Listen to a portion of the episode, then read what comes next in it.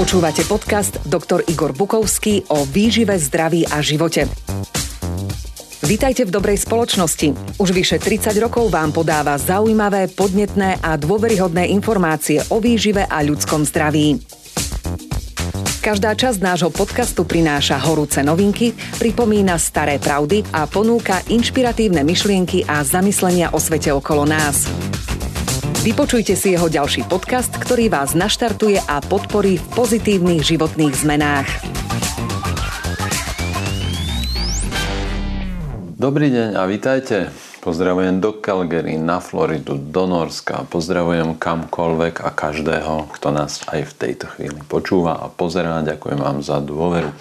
Minulé video o diskriminácii vyliečených vyvolalo pre mňa teda nečakanú reakciu, ktorá ma naozaj prekvapila a donútila premýšľať a chcem vám dnes predložiť výsledok môjho premýšľania. Toto sú úrivky komentárov od takých slabších po také silnejšie. Pán doktor, nejak sa pozabudlo na tých, ktorí sa nechcú dať zaočkovať. Nemajú dôkaz o tom, že COVID prekonali, respektíve, že boli pozitívne testovaní ani sa testovať nechcú dať. Karol N. napísal, pán doktor, toto video vám mierne povedané trochu uletelo. Tvrdenie, že osoby disponujúce potvrdením o prekonaní choroby COVID-19 nemusia už určitý čas chodiť na testovanie, je dôkazom priznania povinnosti ľudí chodiť na testovania. Valalolo. Prečo by mali mať vyliečení ľudia iné práva ako tí, čo nevedia, či si ochorením prešli, alebo tí, čo nie, ale majú dobrú imunitu a možno sa nikdy nenakazia? SP. Pán doktor, vidíte, že otázok ohľadom zdravých ľudí, ktorí nič neprekonali, je mnoho. Nezabudli ste na nás? Dúfam, že len nedopatrením ste nás opomenuli, lebo diskriminovaný nemôže byť nikto. Viva, Vita S. A co my, kteří se o sebe staráme a COVID nás nechce? Sme v prdeli, drahí příteli. Mieroslav B. A normálny zdravý človek, čo sa odmietol podvoliť čikane, smie byť diskriminovaný? Toto vaše video má veľmi nepríjemnú pachuť. Petr M. Co to je, pane Bukovský? Niekto vám začal vyhrožovať? Co to má znamenať? Nikto nesmí byť diskriminován. Poslouchám vás pravidelne, ale jak si meníte názory a postoji. postoje.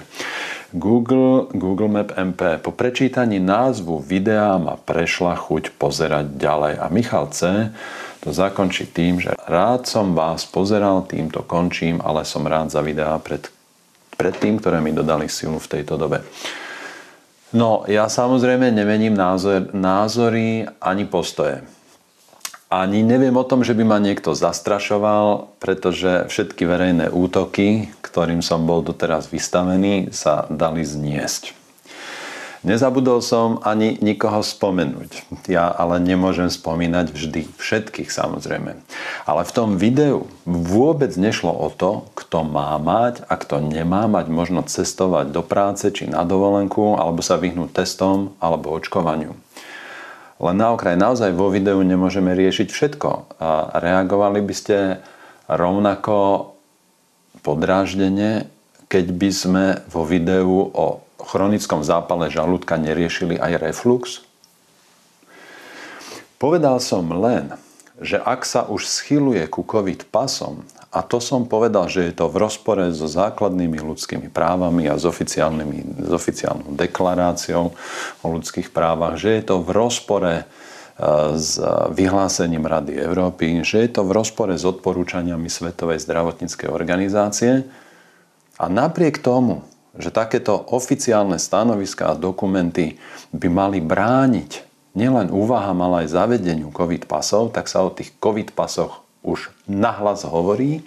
Hovoria to mnohé krajiny a preto prinášam do takejto situácie podnet, ktorým som chcel niečo dosiahnuť. Poviem o chvíľu.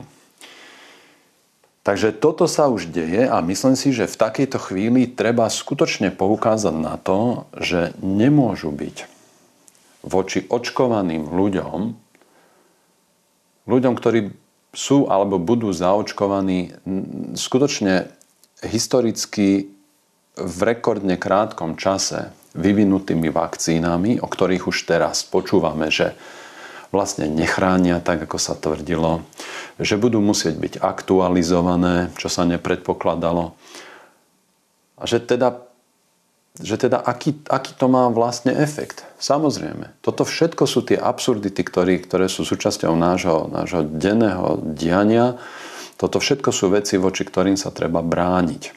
Ale ja som chcel povedať, že, že ľudia, ktorí prekonali, pretože to je medicínska téma a ja sa musím ako lekár v takejto chvíli ozvať, že ak, ak je tu obrovská skupina ľudí, ktorí prekonali ochorenie, akýmkoľvek spôsobom, ak ho prekonali, nemôžu byť diskriminovaní oproti ľuďom, ktorí boli zaočkovaní takouto vakcínou, ktorá je narýchlo vyvinutá, ktorá, ktorá vo väčšine typov tých vakcín využíva úplne novú technológiu, novú, novú metodiku očkovania, a, o ktorej už teraz teda počúvame, že nás to vlastne nechránia, že aj zaočkovaní ľudia musia nosiť rúška a respirátory a nemôžu chodiť na návštevy a nemôžu Prosto, prosto sa ukazuje, že tá vakcína v tej realite neposkytuje to, na čo sme čakali. A do tejto situácie ešte prichádza tak, tak, také, také okrádanie o práva ďalšej obrovskej skupiny ľudí a to sú tí, ktorí to ochorenie prekonali. No a to, to, v takejto chvíli sa treba ozvať, samozrejme, takže toto som považoval za potrebné urobiť. A a toto, toto všetko sa deje. A tá pseudorealita má takúto podobu. Ľudia sú štátom diagnostikovaní, v úvodzovkách diagnostikovaní častokrát, v rozpore s medicínskou praxou a potom im v rozpore s touto zave- potom ešte dokonca v rozpore s touto zavedenou pseudorealitou štát odmieta vydať preukazy o prekonaní ochorenia COVID-19. A ja som tým videom chcel nastaviť takúto pastu štátu a jeho úradníkom. Nemyslím si, že to je pasca, ktorá by zmenila svet alebo ho zachránila, ale môže to, môže to byť zase vakcína proti chaosu a pseudorealite pre niektorých ľudí.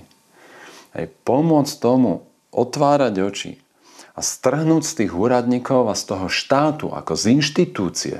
Štát je pre mňa inštitúcia a chorá inštitúcia strhnúť z, toho, z tej inštitúcie štátu to pokritectvo a ukázať to takto pred očami ľudí, ktorí ešte dokážu vidieť a dokážu rozumieť, že najskôr sami tí predstavitelia štátu nastavia chybné pravidlá. Používajú sa testy, ktoré nie sú diagnostické. Používajú sa testy, ktoré majú svoje chyby a svoje nedostatky.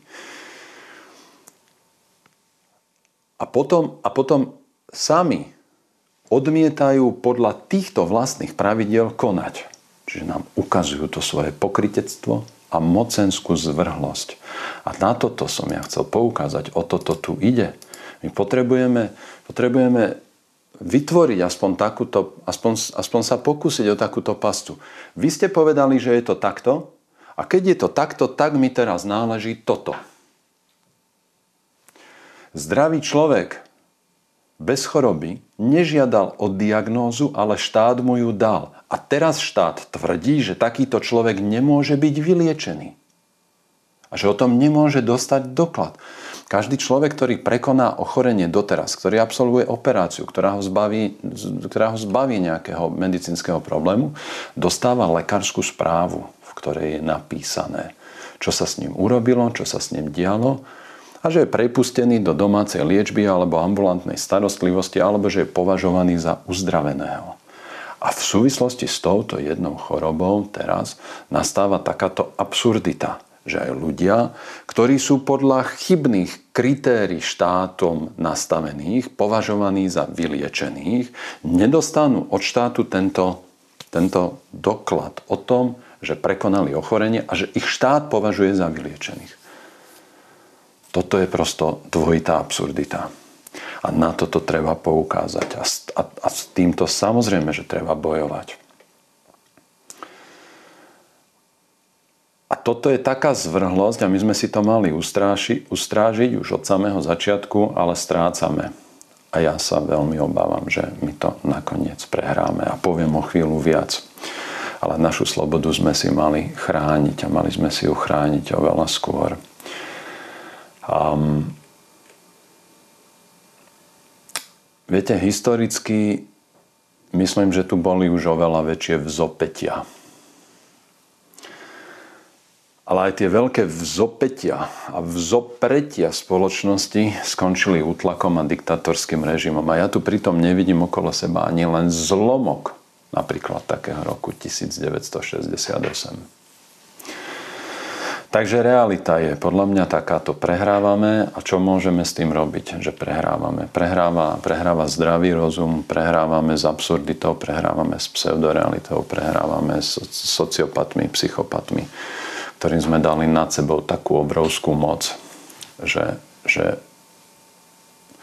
v súvislosti s blížiacou sa Veľkou nocou chcem k tomu povedať, že my sme dali týmto ľuďom nad sebou oveľa väčšiu moc, akú, akú sme dovolili mať Bohu nad našim životom. A to naozaj nie je v poriadku. No ak sme v realite, že, ak, sme, ak sme v pseudorealite, že štát nastaví kritéria, zdravý človek dostal diagnózu na základe pochybného testovania.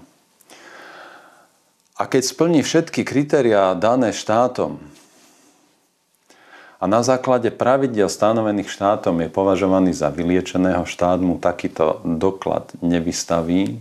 Napriek tomu, že už dnes niektoré štáty verejne deklarujú, že to budú požadovať, takýto doklad, tak prosto treba poukazovať na to. To samozrejme nič, absolútne nič nemení na skutočnosti, že my všetci sme tu ponížení, že, že, že že naozaj nemôže byť nikto diskriminovaný. Ja absolútne súhlasím so všetkými vašimi komentármi na tému, čo tí, ktorí neboli nakazení alebo nevedia, že boli nakazení, títo majú byť diskriminovaní? Samozrejme, že nie. Ale za toto my musíme bojovať na inej úrovni, za toto, za toto musíme bojovať všetci a spoločne. Toto nie je medicínsky problém. Ja som sa ozval k medicínskemu problému. Toto je spoločenský problém. Toto je problém nás, nás všetkých. Toto je problém ľudskoprávnych organizácií, ktoré doteraz mlčia. Toto je, to, toto je niečo, čo naozaj prehrávame zatiaľ. A, a poviem veľmi úprimne, že, že ja odmietam vo výsledku, ak sa situácia vyvinie takým spôsobom, ja odmietam vo výsledku ostať sedieť zamknutý doma do smrti len preto, aby som si dokázal, že nepodľahnem požiadavkám systému. Na čo je také víťazstvo? Je to vôbec víťazstvo? V blízkej dobe budú odvážlivci a statoční rebeli sedieť doma. To je víťazstvo koho? Nad kým? Koho to bude zaujímať? Ak chceme zlý systém odstrániť, nesmieme zo seba urobiť obeď, ale silného, odolného a aktívneho nepriateľa systému. A spájať sa, nie nevyhnutne do politických strán samozrejme, alebo mimo vládky, Stačí sa spájať hodnotovo a občiansky a podľa toho konať, nevzdať sa, nikdy sa nevzdať. Toto je to, čo treba robiť. Nie prosto si hrdinsky chodiť po ulici bez respirátora, s pocitom, ako som vyhral nad systémom. Toto, toto našu pseudorealitu neodstráni. Aby som bol pochopený správne, prosím. Samozrejme, že tento vzdor a odmietanie nezmyselných nariadení a, a vlastne akýchkoľvek nariadení v okolnostiach, keď nemajú zmysel, má význam. Má význam pre našu vlastnú ochranu voči pseudorealite. Vytvárame tým vo svojom vedomí aj svedomí hranicu, za ktorú nepustíme blud, nezmysel a chaos, ale toto samé o sebe nie je podľa mňa spôsob, alebo správny spôsob, ako odstrániť chorý systém a jeho nezmysly. Tak, a teraz môžeme ísť ďalej. Nemyslím si, že to ešte musí byť prehraté v tejto chvíli. Ešte sa môžu ozvať veľkí hráči, napríklad cestovný ruch, aerolínie, investori, realitní maklery, banky. To sú hráči, na ktorých budú politici celého sveta počúvať viac ako na rebela, ktorý na ulici nenosí respirátor a ostane doma netestovaný. Ja si naozaj myslím, že sú predčasy, keď média zaujímalo, kto sa obetuje, aby vzbudil pozornosť médií hladovka, upálenie, protestné netestovanie, protestná doživotná karanténa doma podľa mňa v dnešných pomeroch médií a sociálnych sietí nezmení nič. V pomeroch tej pseudoreality, ktorú sme už pripustili, nedosiahneme podľa mňa takýmto individualistickým bojom s pseudorealitou príliš veľa. Neboli sme ako spoločnosť pripravení odolať takémuto tlaku. Zo pár jednotlivcov áno, ale nie ako spoločnosť. Ukázalo sa, aký sme slabí, zlenivení a pokryteckí. Ako sme neúprimní aj sami pred sebou. Keby sme vedeli, ako máme byť pripravení, keby sme, keby sme konali, keby to bolo inak, keby, keby, keby, keby oni vedeli, tí patokrati, ktorí toto spustili a rozprestreli na nás, keby vedeli, že sme silní a ctíme si svoju slobodu a svoj život ako dar od Boha, nikdy by si netrúfali o tomto ani len premýšľať. A už vôbec nie je to uviezť do chodu. Tam je koreň tej dnešnej situácie. Oni už vopred vedeli, že sme slabí, neautentickí, pokrytecký, nesamostatný, že sme zbabili. Oni to už vopred vedeli, preto sa to dá spustiť. A nie je to naozaj, to nie je len otázka Slovenskej republiky, Českej republiky. Deje sa to aj v krajinách, kde by sme čakali, že ľudia majú v sebe túžbu po slobode, pretože to, pretože to ich historická skúsenosť dokazuje, že vybojovali veľké boje takýto rozklad nastal aj v Nemecku, vo Francúzsku, vo Veľkej Británii, v Spojených štátoch amerických, v Austrálii, na Novom Zélande, v Izraeli. Úplný rozklad spoločnosti v tom zmysle prijatia pseudoreality a ohnutia. Ohnutia pred, pred mocou, ktorá si zmyslela, že nás zachráni aj proti našej vôli. Keby to bolo inak, nemali by sme vládu, ktorá nás teraz likviduje ekonomicky, psychicky, politicky, spoločensky, zdravotne aj geneticky. A mali sme konať dávno a bojovať. A nie iba tým, že nenosím respirátor a nechodím na testy, tak som hrdina. To je čo za zvrátená predstava, že takto môžeme poraziť pseudorealitu. To by naozaj muselo urobiť 2 milióny ľudí a to sa prosto nestane, pretože keby tu bolo 2 milióny hrdých, samostatných, slušných ľudí, ktorí, ktorí prosto nejdú na testy a, a, a postavia sa navzdor tuposti a pseudorealite, tak by to tu nebolo. Tak by sme sa vlastne nemuseli brániť. Pretože, pretože tá naša odolnosť, tá naša múdrosť, tá naša, to naše vzdelanie, to by bolo bariérou voči tomu, čo tu máme teraz to ste to, hrdinstvo, že prosto nejdem na testy a nedám sa očkovať a, a nebudem mať respirátor, no mne to pripomína naše detstvo s bratrancami, keď sme išli ako malí chlapci ku potoku do kríkov zapáliť si cigaretu a boli sme hrdinovia, že nás nechytila stará mama. Dosiahol som čo? Takýmto hrdinstvom. Na posledný bod k tejto téme Nepreceňujete náhodou moje videá? Bol by som veľmi nerád, keby sme im pripisovali oveľa väčší význam, než v skutočnosti majú. Je to, je to milé, môžem, môžem mať z toho dobrý pocit, ale v skutočnosti nemám. Čiže spoliehať sa na to, že, že toto je médium, toto je prostriedok, ktorý dokáže oveľa viac, než môže dokázať, môže byť pre nás veľmi nebezpečné. Takže pozor na to. Nemajú silu zmeniť svet. Nestačí ich počúvať. Treba študovať múdrych ľudí. Treba, treba vypojiť to, čo spôsobilo našu mentálnu, aj emočnú, aj vzťahovú degeneráciu a začať plniť svoju dušu hodnotnými vecami, ktoré nás vystúžia znútra ktoré nám pomôžu odolať tomuto tlaku, ktoré nás vyzbroja protijedom do tohto chaosu. A ak ste sa vo mne sklamali, tak buďte za to vďační. Pretože žiadny človek nemôže nahradiť Boha. Každá ľudská skúsenosť zrady a sklamania v inom človeku je v tomto smere požehnaním. Je to výborná skúsenosť, za ktorú ja osobne som vždy v živote vďačný.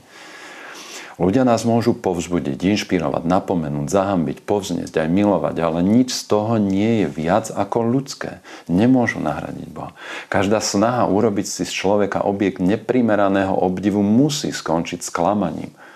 A nahradiť potom ten zatratený ľudský idol nejakým novým je rovnako hlúpe, ako nahradiť starú dietu, ktorá nefungovala, alebo fungovala chvíľu a potom už nefungovala novou dietou. Ktorá dieta je zlá? Každá, ktorá sa nedá vydržať do konca života. Ktorý ľudský idol je zlý? V tom zmysle každý, pretože každý zlyhá. Nedietujte, zmente svoj vzťah k sebe a k jedlu. Nehľadajte ľudské ideály natrvalo. Nie je, to, nie je to smer, ktorý máme ísť. Trvalú a pevnú oporu pre svoj život nehľadajte v človeku. Aj človek, za ktorého by sme boli ochotní my zomrieť, je iba človek, ktorý je obmedzený svojim ľudským bytím, tými svojimi chybami, nedokonalým rozumom a nakoniec smrťou.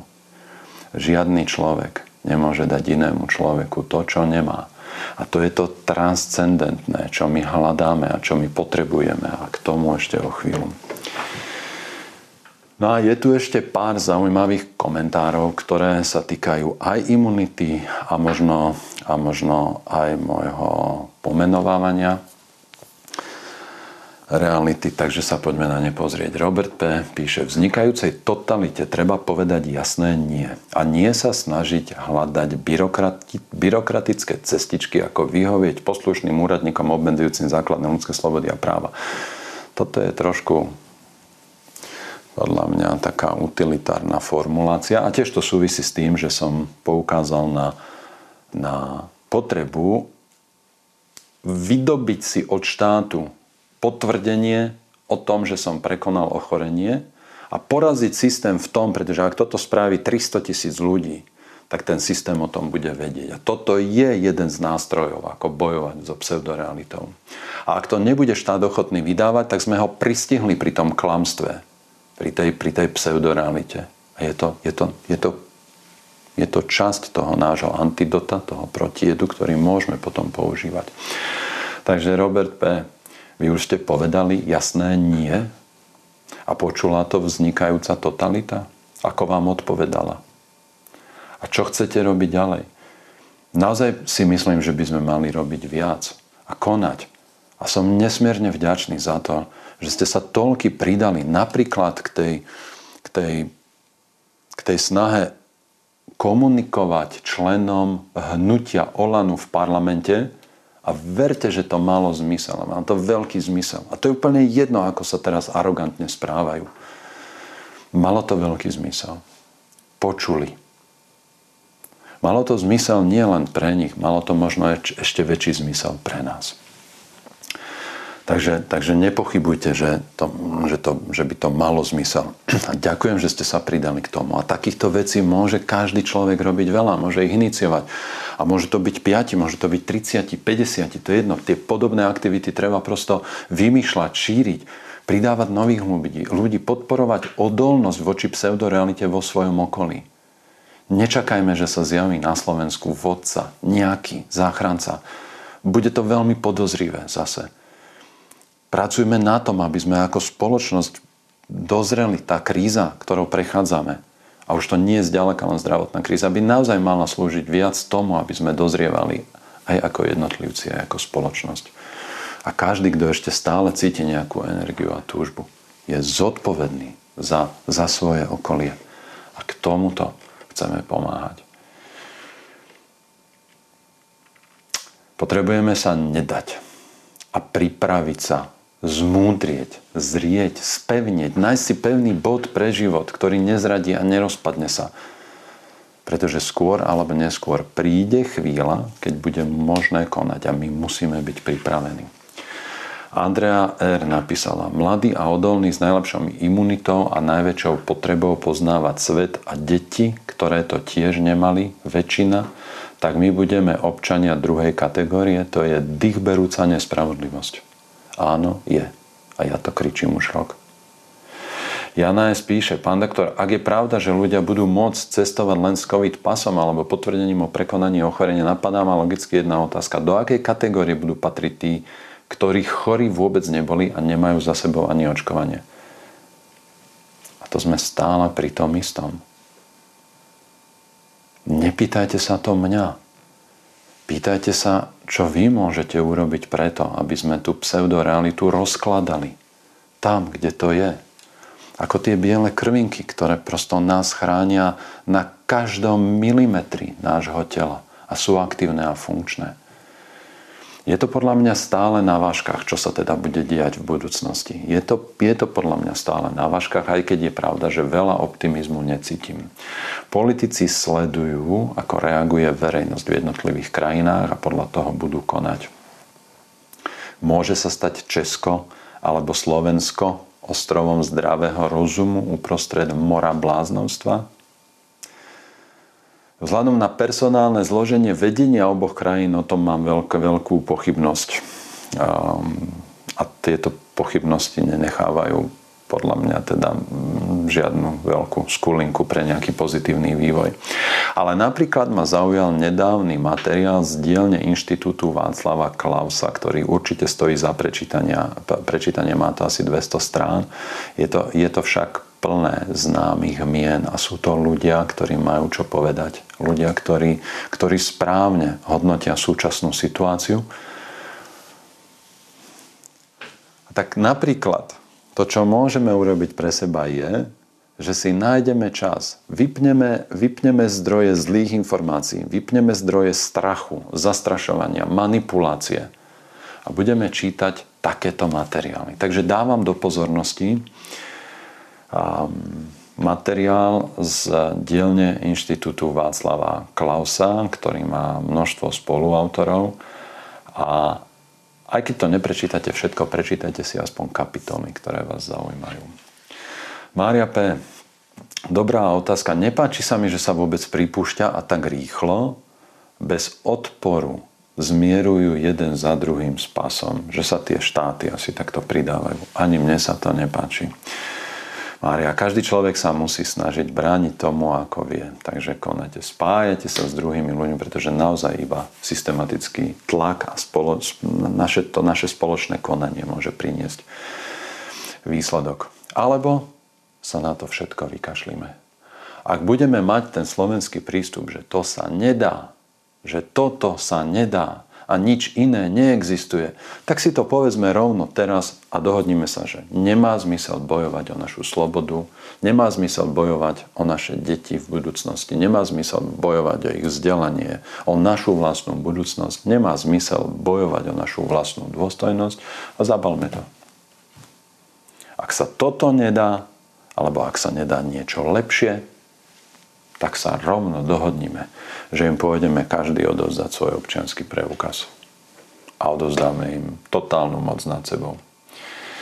No a potom sú tu otázky z témy z kategórie imunity a opakované infekcie, ktoré sú tiež celkom zaujímavé. Kvetajen. Moje známa už má dve vakcíny a pretože pracuje v ústavu, chodí na testy, teď zistili, že má COVID a je v karanténe. Pavel T. Ja som prekonal COVID-19, no potom som ho dostal o 3 mesiace druhýkrát, horúčky 39. To je ako možné. Let me soothe you. Moja imunita nevie, že má účinkovať len 3 mesiace. Teraz sa pasujem s covidom už druhýkrát, presne po roku. Oproti minulému roku, keď som si to poctivo odkašľala 6 týždňov, to dnes zvládam len s nádchou. Bolo tam niekoľko iných komentárov, kde sa popisovalo, že druhá infekcia je dokonca ťažšia a že to je pravidlo a že asi 30% ľudí je takto nakazených a reinfikovaných. Ako viete, že ide o COVID-19? Kľúčová otázka. Ako viete, že ste prekonali COVID-19 prvýkrát, ako viete, že ide o reinfekciu COVID-19? Na základe čoho? Na základe nediagnostického testu? Na základe antigénového testu, ktorý je na smiech, na základe PCR testu, ktorý sme veľmi podrobne vysvetlili, že môže znamenať veľmi veľa vecí. Ak ste ešte nevideli naše video, pozrite si to. Je to video, ktoré má na titulke takú veľkú oranžovú loptu. Na základe čoho hovoríme o reinfekcii? Na základe takýchto stavov. Človek je prvýkrát pozitívne otestovaný a má nejaké klinické ťažkosti. Človek, ktorý skončí v nemocnici s ťažkým zápalom plúc, s nízkou saturáciou krvi, kyslíkom, s evidentnou zvýšenou tvorbou krvných zrazenín a množstvom ďalších vecí, to je jasný prípad. Ale toto sú, toto sú zlomky percent zo všetkého, čo sa tu deje. Čiže drvivá väčšina ľudí má alebo veľmi mierne príznaky, alebo žiadne príznaky. Tak povedzme, že človek, ktorý má nejaké príznaky, bolesti hlavy, kašle, má zvýšenú teplotu a škriape hrdle a má nejaké bolesti klbov alebo, alebo niečo podobné, čo sa podobá na, na vírusové infekcie typu chrípka a pôjde na test a bude mať pozitívny výsledok. Sú skutočne jeho klinické ťažkosti spôsobené prítomnosťou RNA, dokázanej RNA na sliznici jeho dýchacích ciest? Nevieme. Nevieme to. Nevieme to so 100% istotou. No ale štát nastavil pravidla, že všetci títo ľudia sú chorí na COVID. To preto títo ľudia sú povinní od štátu dostať potom potvrdenie, že prekonali COVID. A ak štát nastavil pravidla zle, tak sa k tomu musí priznať a potom sa zrúti celá táto pyramída blbosti, tento ohňostroj bizarnosti. Tento, a, a treba zavrieť a rozpustiť orloj tých poradcov, ktorí sa neustále prezentujú v médiách a na tlačovkách, pretože toto všetko je potom založené na... Je to domček z kariet, ktorý je postavený na piesku. Čiže ak štát nastavil kritéria takto zle, tak všetko, čo štát doteraz urobil, je trestným činom na občanoch. Ak štát nastavil kritéria dobré a človek, ktorý bol pozitívny a prekoná to ochorenie, akékoľvek, alebo prekoná karanténu bez, bez príznakov, tak je povinný od štátu dostať doklad o prekonaní ochorenia. Ak takýto človek o 2 mesiace, o 3 mesiace, o 6 mesiacov alebo o rok má iné klinické ťažkosti alebo rovnaké klinické ťažkosti a pôjde znovu na test a bude znovu pozitívny, kde berieme istotu, že toto je reinfekcia. My sme skutočne prijali tú pseudorealitu, že pozitívny výsledok PCR testu alebo antigenového testu je potvrdením čoho? Infekčnosti, infekcie, ochorenia?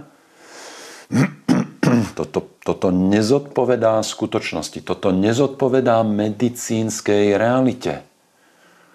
Človek, ktorý prekonal, povedzme, že človek prekonal ten COVID a o 3 mesiace, o 6 mesiacov, o rok má nejaké ťažkosti. Pani popisuje, že, to, že sa to podobá na nádchu. Išla na testy, bola pozitívna. So what? A čo teda? Možno, že na tej sliznici má fragmenty RNA, pretože, pretože mala takú imunitu z prekonanej infekcie, že tá sliznica to odrazila. Veď to nadýchla, veď my ten vírus už tu budeme mať. A tie fragmenty RNA na tej sliznici tam budeme mať a môžeme ich tam mať neustále. Ak tá naša imunita to odrazí už na sliznici, tak to bude pozitívne na tom teste. A keď mám nádchu, chrípku alebo, alebo, alebo, tak môj pozitívny výsledok niekto stále bude interpretovať ako reinfekciu?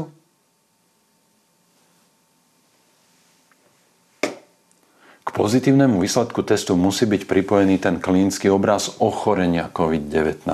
Ani vtedy ešte lekár nemá infekciu. Istotu, že lekár môže mať infekciu, ale nemusí, nemôže, nemusí mať istotu, že zistený, zistený pozitívny výsledok PCR alebo antigenového testu je príčinou tých subjektívnych ťažkostí. Veď, veď, veď sme to už hovorili nedávno, v tráviacom trakte bolo, bolo zistených asi 140 tisíc typov vírusov. Na našich slizniciach žijú desiatky, tiež zrejme desiatky tisícov typov vírusov. Nakaziť nás môže všeličo. A súčasne áno, v tejto istej dobe môžeme mať na sliznici alebo vírus, alebo fragmenty jeho RNA častice, jeho fragmenty jeho genetické informácie, ktoré ten PCR test potvrdí. A nie je, to, nie je to potvrdenie, že vtedy mám zase COVID.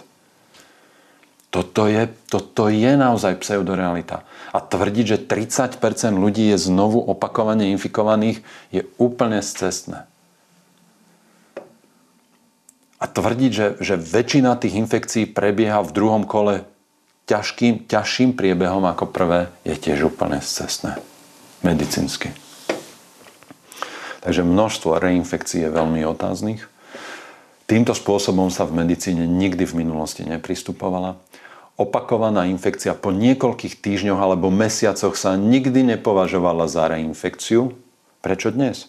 Pretože sme prijali tú pseudorealitu, že pozitívny PCR test znamená infikovaný, infekčný alebo chorý človek. Mnohé médiá doteraz bezostyšne používajú pozitívne výsledky ako synonymum k pojmu chorý. Toto je chore. Všetko je následne postavené na tvrdení, že bezpríznakoví infikovaní ľudia sú šíriteľmi infekcie. Politici ich odborní poradcovia a média vytvorili veľmi účinné emočné konštrukty, ktoré sa javia ako logické a nevyvrátiteľné a ktoré tým pádom slúžia ako nevedomý aj vedomý nástroj manipulácie na dosiahnutie cieľov. A každý má v tejto hre svoje ciele. Iné.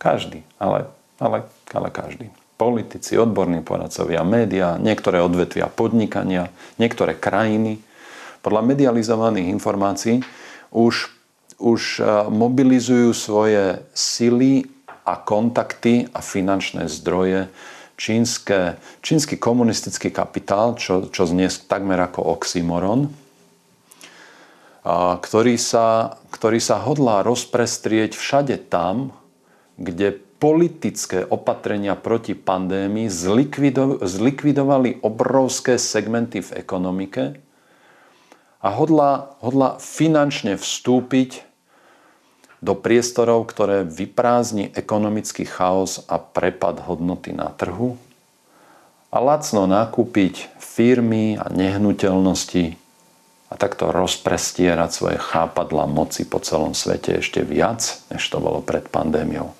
A to sú strašné veci. A k tomuto, a k tomuto prispela aj slovenská vláda svojim obrovským dielom na území Slovenska. Stačí vám jeden nadpis z hospodárskeho média Trend, že na Slovensku sú stovky hotelov a penziónov na predaj. A to je len malý segment života našej krajiny.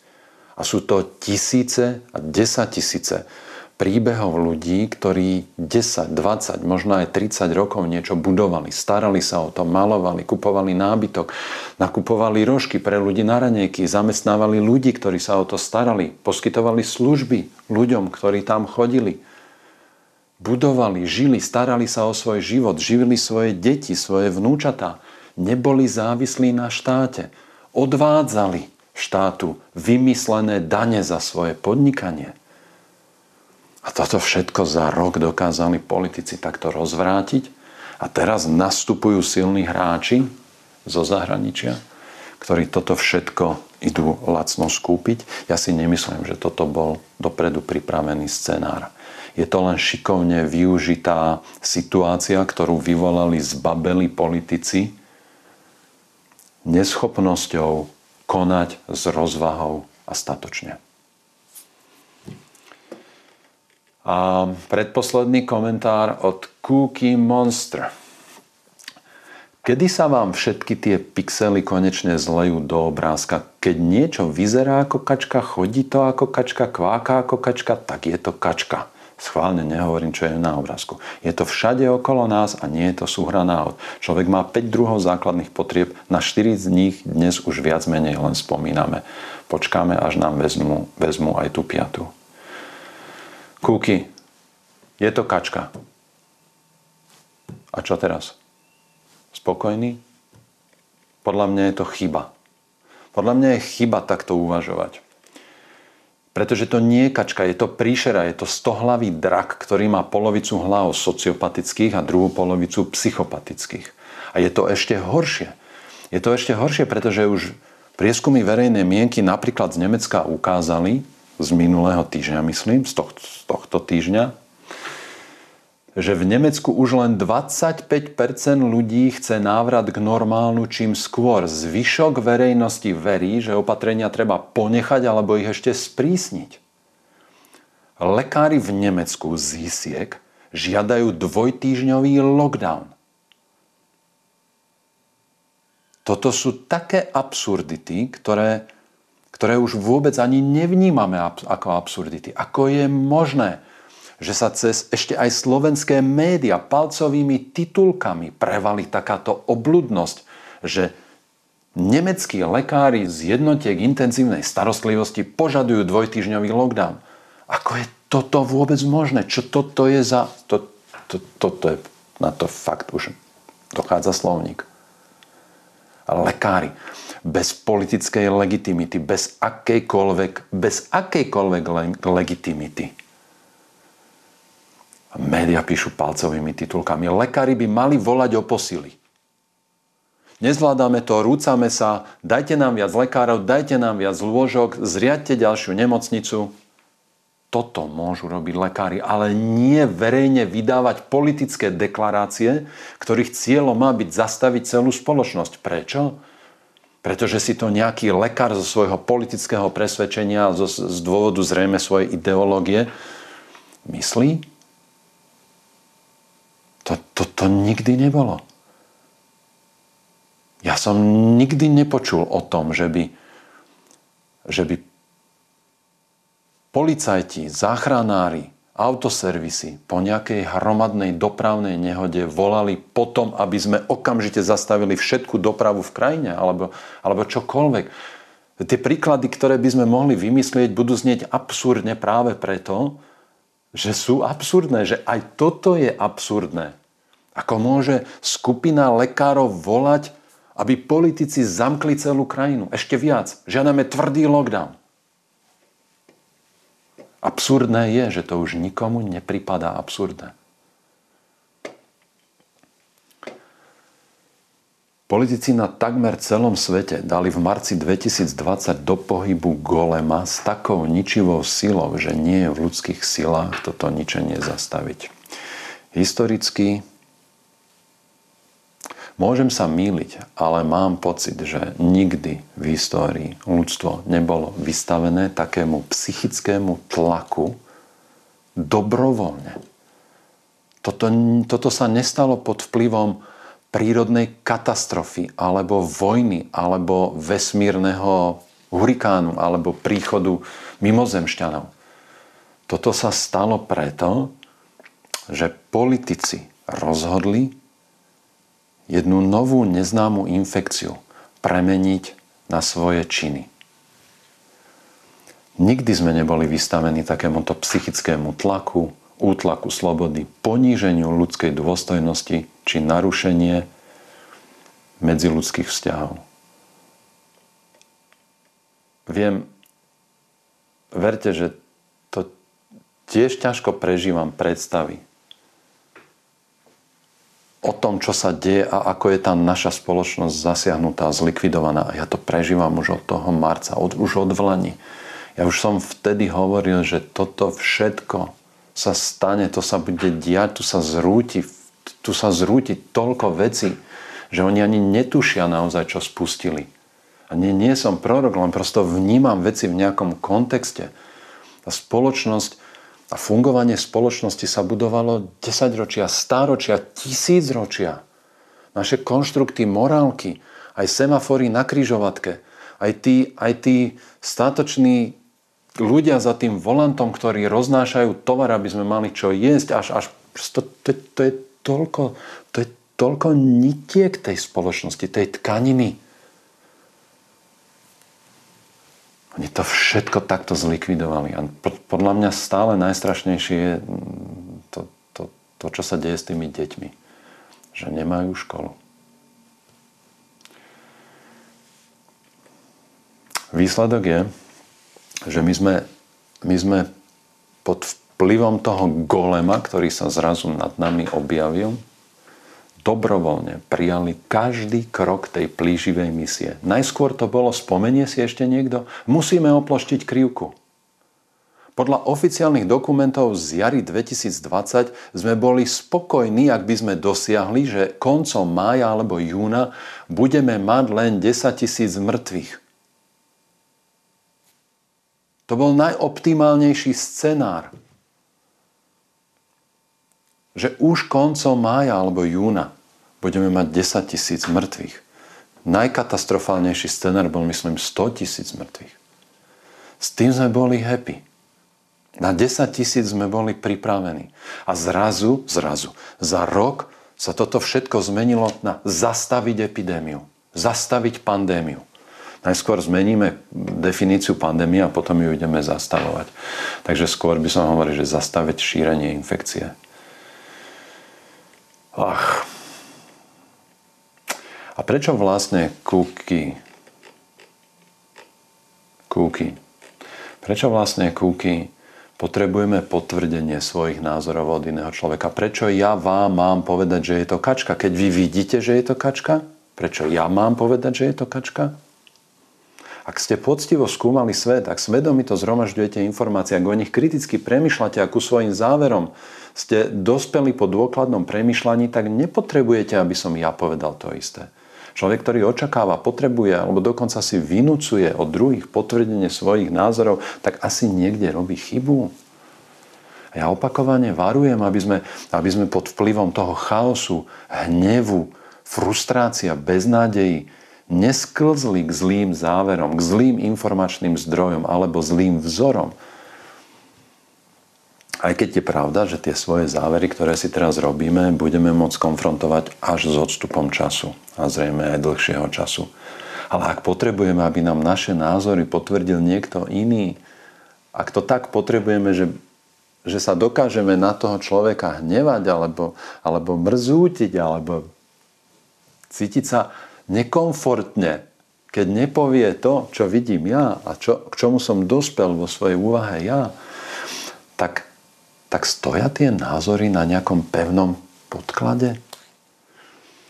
Potvrdenie od druhých ľudí alebo nejaké, nejaké myšlienkové spojenie alebo nejaké, nejaké potvrdzovanie si svojich záverov navzájom samozrejme je upokojujúce, povzbudzujúce, dokonca môže byť aj terapeutické, ale iba vtedy, ak príde spontánne a nie na základe požiadavky. No, nemalo by nás to veľmi vykolajiť, ak s našim názorom alebo záverom nesúhlasí niekto pre nás dôležitý. Je to podľa mňa dôvod znovu poctivo preskúmať svoje vlastné informácie, svoje vlastné úvahy a svoje vlastné závery. Keď napríklad Jordan Peterson príde s niečím, s čím som ja zrazu sa zrazil nejako myšlienkovo, nenapadlo mi písať mu, že čo ste to povedali? Prečo ste to nepovedali? Vrátim sa a premyšľam. Keď nájdem v Biblii niečo, s čím sa zrazím,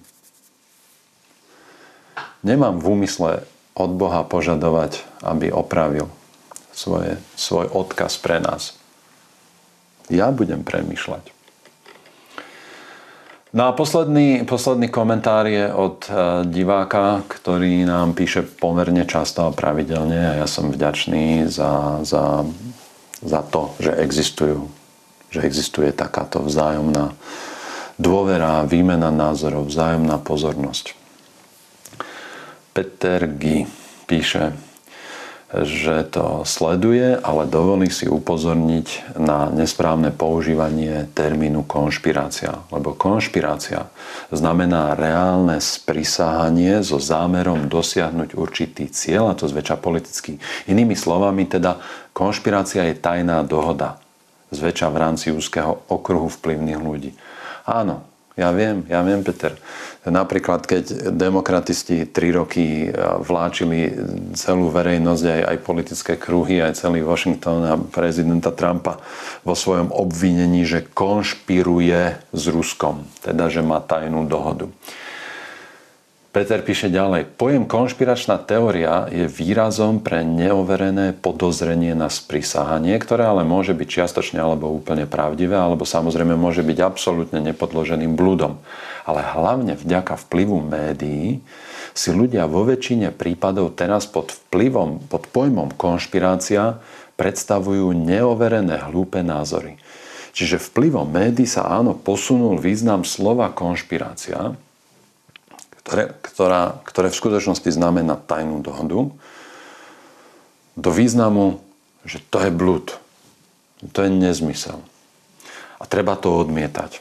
A práve vďaka médiám si vo väčšine prípadov myslíme, že všetky konšpiračné teórie sú blúdy. A toto nie je pravda. Dejiny sveta sú na nešťastie, na nešťastie plné reálnych konšpirácií. Skoro všetky sa potvrdili, ale oveľa neskôr ako nastali. Skúste si na chvíľu teda zameniť slovo konšpirácia za spojenie tajná dohoda. A má to rovnaký význam. Áno, Peter, ja súhlasím a rád odozdávam váš postreh aj váš komentár teda do pozornosti našim divákom. Média podľa mňa naozaj dokázali v ostatných rokoch spolu so sociálnymi sieťami, samozrejme spolu uh, s tou indoktrináciou, ktorá prebieha na školách všetkého, každého stupňa nášho vzdelávania, k tomu, k tomu samozrejme nesmieme zabudnúť ani na množstvo produkcie tzv. zábavného priemyslu aj umenia. A toto všetko sa spojilo do takého obrovského vplyvu, ktorý vychýlil spoločnosť, a to nie len v Amerike, extrémne doláva v tom najhoršom slova zmysle. Pre mňa to teda znamená posilnenie závislosti na štáte. Čím viac vám môže vláda dať, tým viac vám môže vláda zobrať. Silná vláda znamená slabý občan. Silná vláda znamená ponížený človek.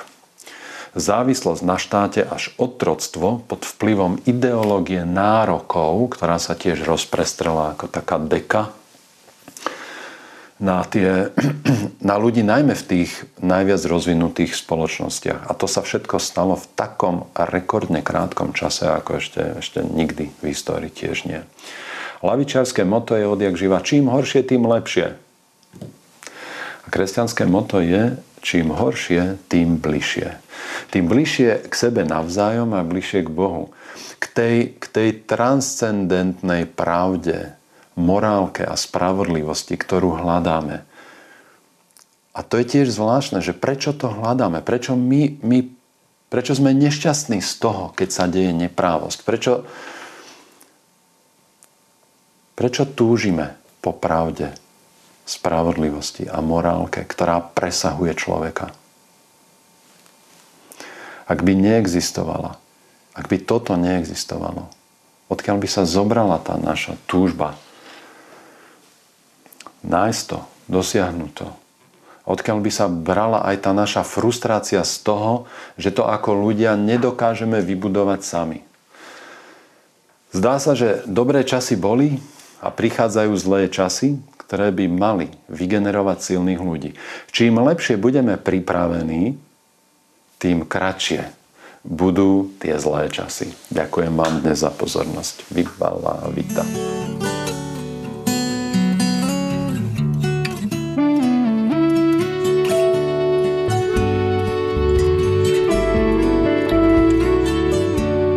Ďakujeme, že počúvate podcasty Dr. Igor Bukovský o výžive, zdraví a svete okolo nás.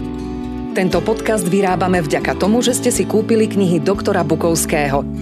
Ďalšie dôležité informácie o výžive a zdraví nájdete na stránke www.encyklopédia.akv.sk a na YouTube kanáli Dr. Igor Bukovský.